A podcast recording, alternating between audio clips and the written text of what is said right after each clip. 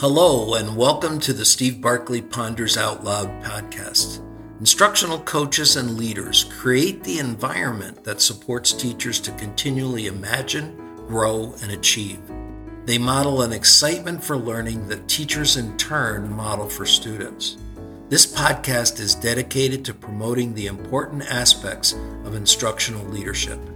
Thanks for listening. I'm thrilled you're here.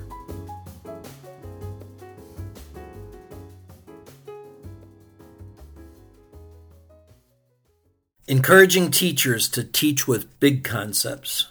Joining the podcast today is Dr. Stephanie Sisk Hilton, who is a professor in the Department of Elementary Education at San Francisco State University. Her teaching and her research focus on the intersections of children's science learning, cognition and development, and collaborative teacher learning. I was introduced to Dr. Sisk Hilton's work through an article in Education Week that described a program her university is offering that leads to a climate justice education certificate. As I explored her work and her interest further, I was anxious to ask her to join me on the podcast. Welcome, Stephanie. Hi, Steve. Glad you're with us. Thanks so much. I, am wondering, for starters, if you'd talk a little bit about your teaching background and, and your interest in teaching science. Sure. So I started my career as an elementary teacher a long time ago now.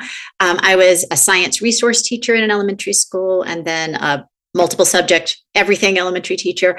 I've also been um, a middle school math and science teacher. I've worked as an instructional coach, was very briefly a principal, um, and then for the past 18 years have been primarily um, a college professor. But especially during my years, primarily as a classroom teacher, I was really lucky to work in several different schools that used project based learning in different forms, in different ways.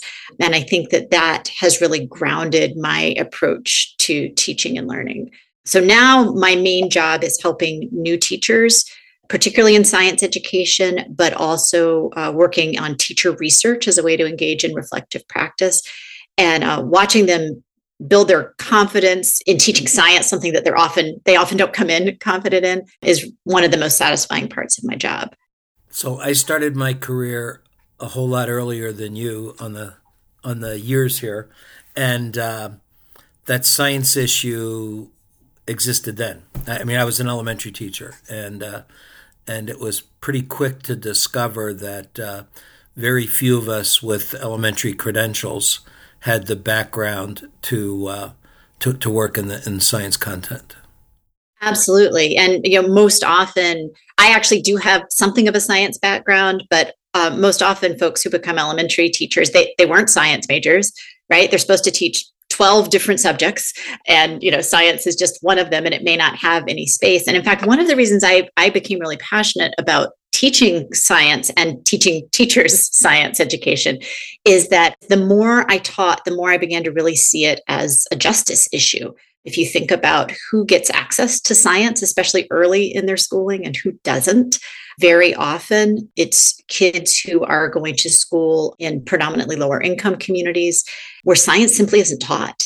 And yet, if you go to higher income, more resourced communities, science is a given. And so then we wonder by the time kids, kids get up to middle school and high school and college why we don't have enough scientists. Well, that's one of the reasons we we block a lot of our kids um, from even developing that interest. So that's something that I that I really care about and have kind of centered in my career.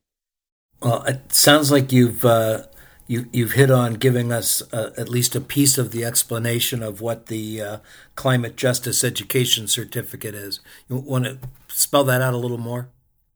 Yeah, sure. So my colleagues and I at San Francisco State are we're still in the development phases of this. We're hoping to launch next summer.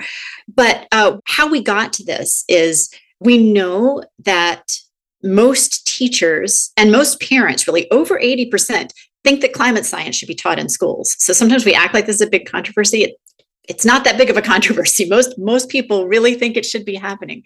But simultaneously we know that fewer than half of teachers report doing it, report teaching for climate science. Um, and some of that is, of course, we have teachers who teach all different subjects. So they feel like it's important, but they aren't really sure how to do it. And they're not really sure if it's their job to do it, right? Like if you're a high school earth science teacher, yeah, of course. Um, but if you're an art teacher, you know, should you be teaching for climate justice? You know, if you're a kindergarten teacher, should you be doing this?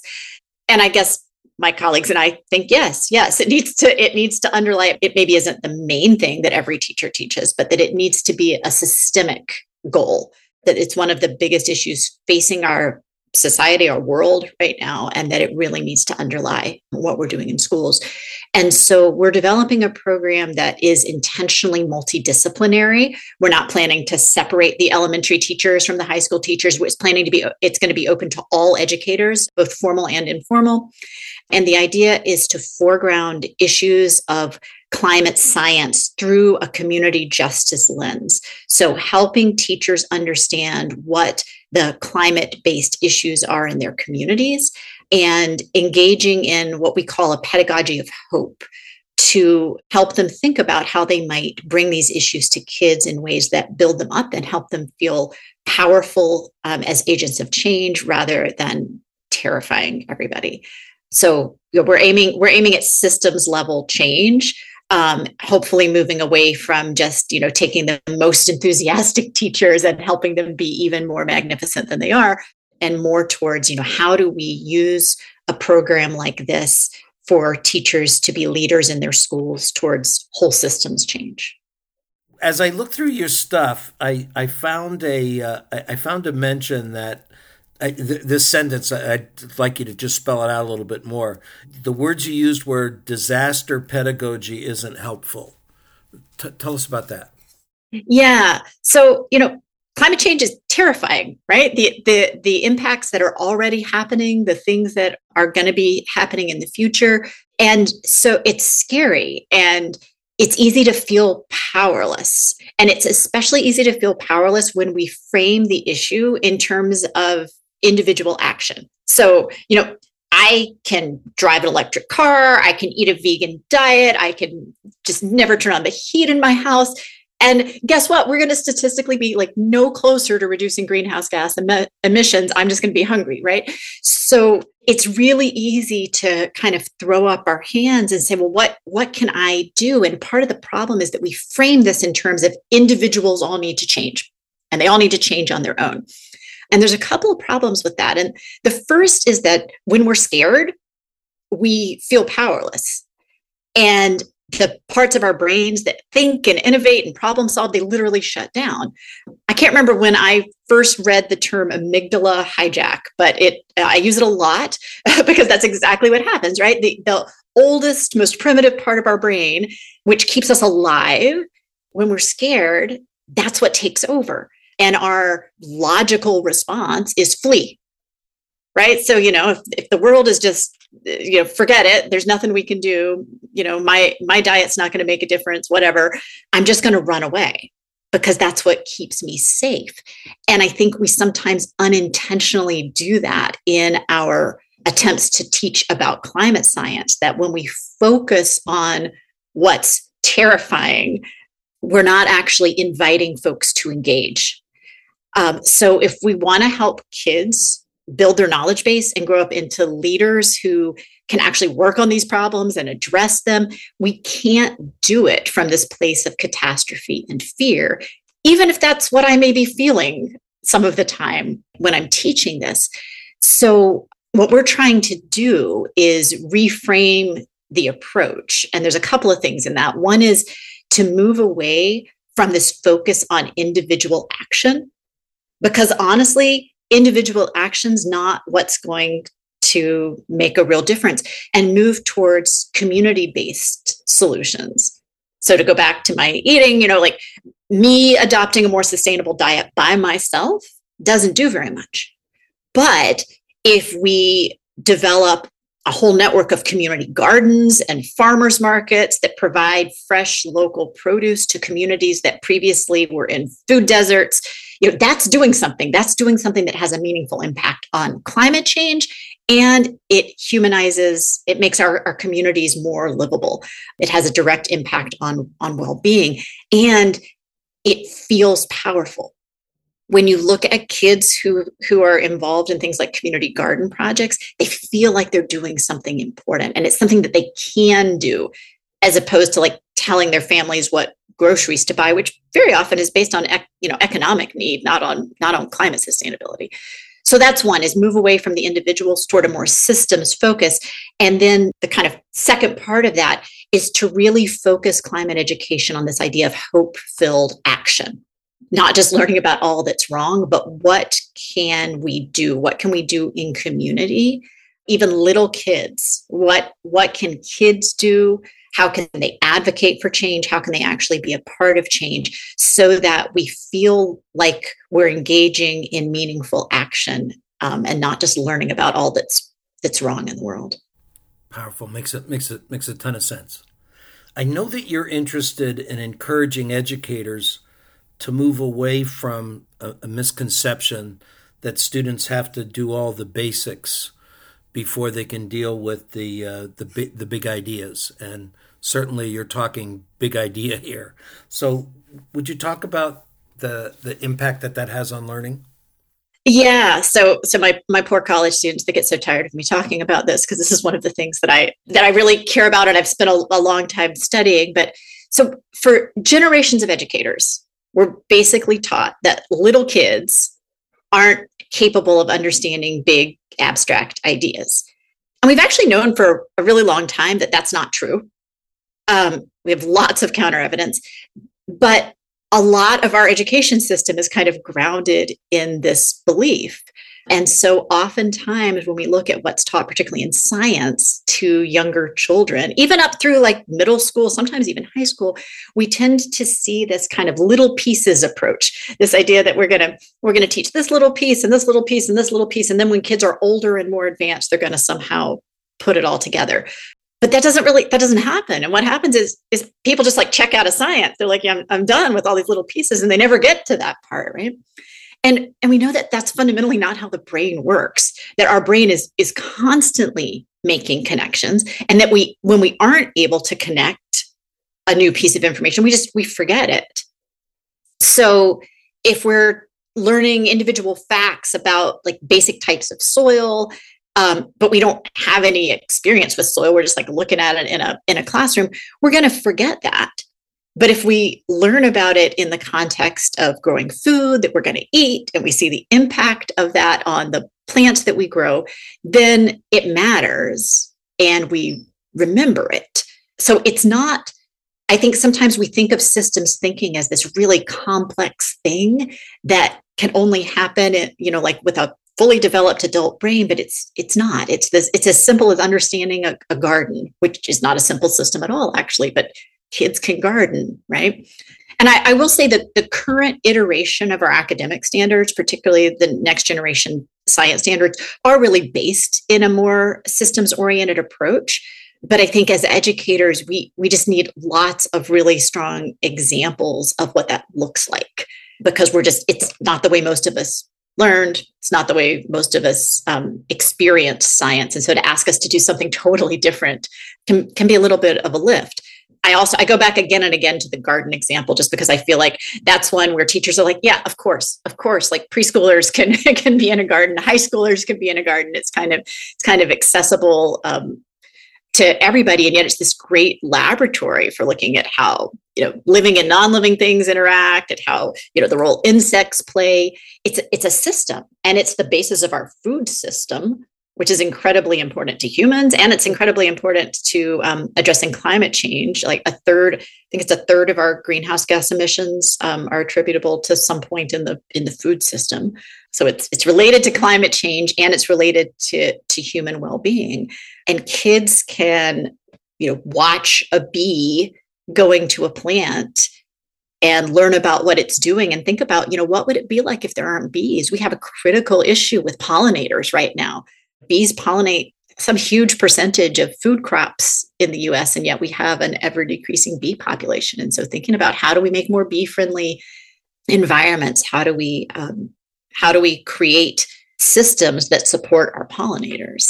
That's something that young kids can do. It's something that old kid, older kids can understand at a at a you know greater level of detail but this understanding of systems i think really needs to underlie all of the science teaching we do and that it's not something that has to wait for wait for later so many of our listeners are uh, teacher leaders and instructional coaches and school administrators what kind of conversations do you suggest or approaches they use to uh, assist teachers in exploring the concept of big concepts because often our curriculum doesn't come to us like that.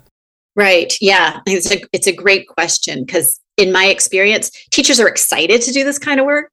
They love seeing examples of it in action, but often I think we get scared either that we don't know enough or that doing this is going to make people angry, we're going to be in trouble, or that we'll do it in some sort of wrong way that, that damages kids. So I think good coaching can really play a huge role in, in bringing this to life.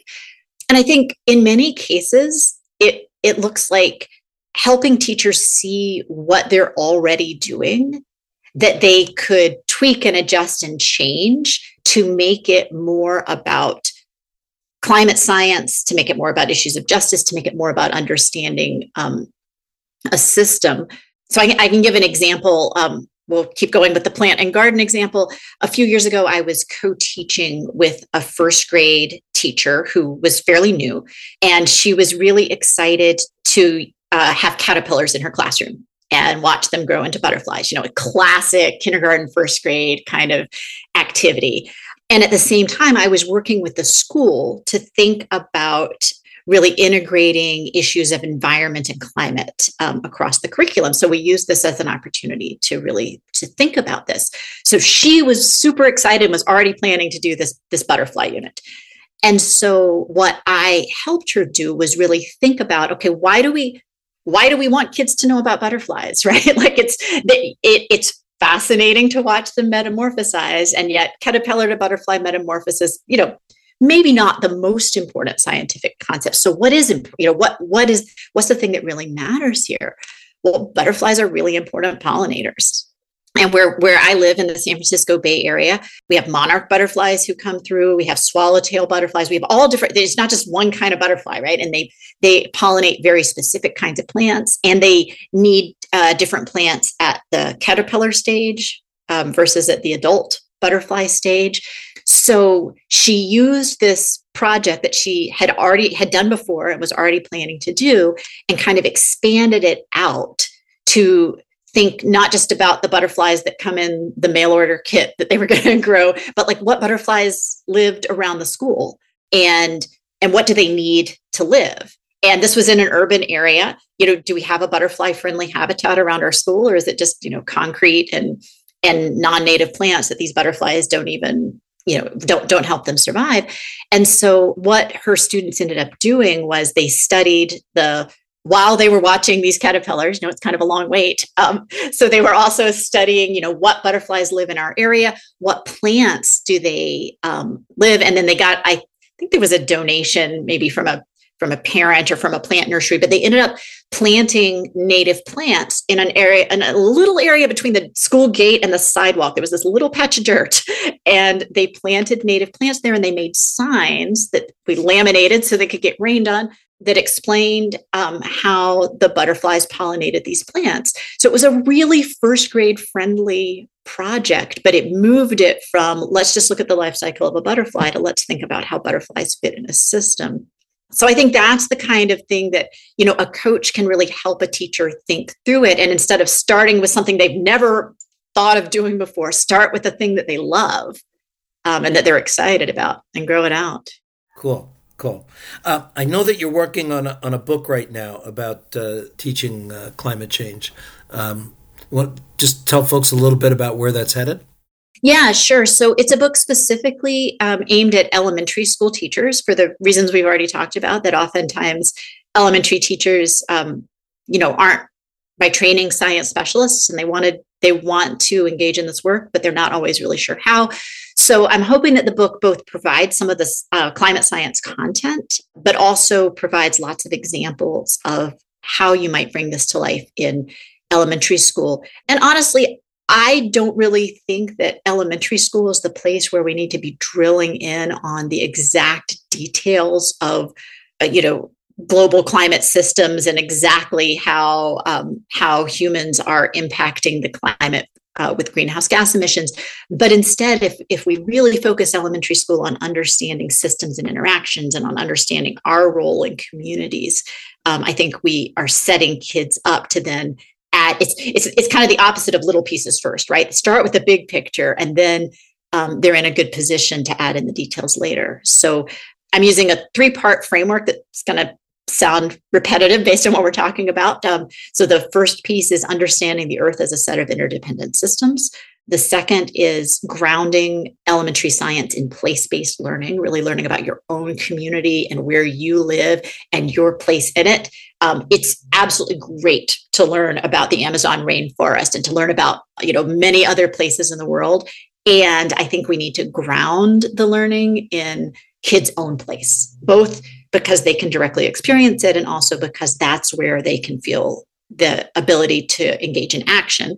So then the third pillar of this framework is engaging in hope filled action, like learning about something and then doing something with that so that we build this understanding from the earliest ages that we can use science knowledge um, to improve our communities. I love it.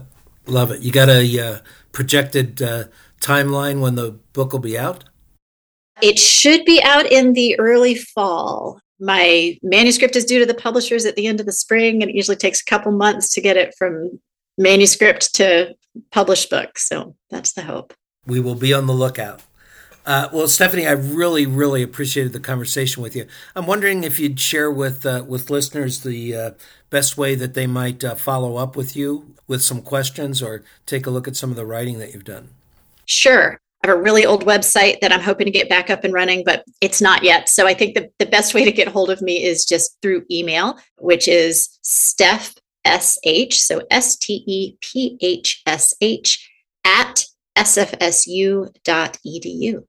And I should warn you, I'm, I'm on sabbatical this semester. So anyone who contacts me is going to get my little sabbatical auto response. But I do I do check email from time to time. Just wait, because I got that too, and then I got your note. So um, we'll we'll be sure to post that uh, that email in the lead in and make it easier for folks to find. Thank you so much. Great. Thanks, Steve. Thank you for listening. You can subscribe to Steve Barkley Ponders Out Loud on iTunes and Podbean. And please remember to rate and review us on iTunes. I also want to hear what you're pondering. You can find me on Twitter at Steve Barkley or send me your questions and find my videos and blogs at barkleypd.com.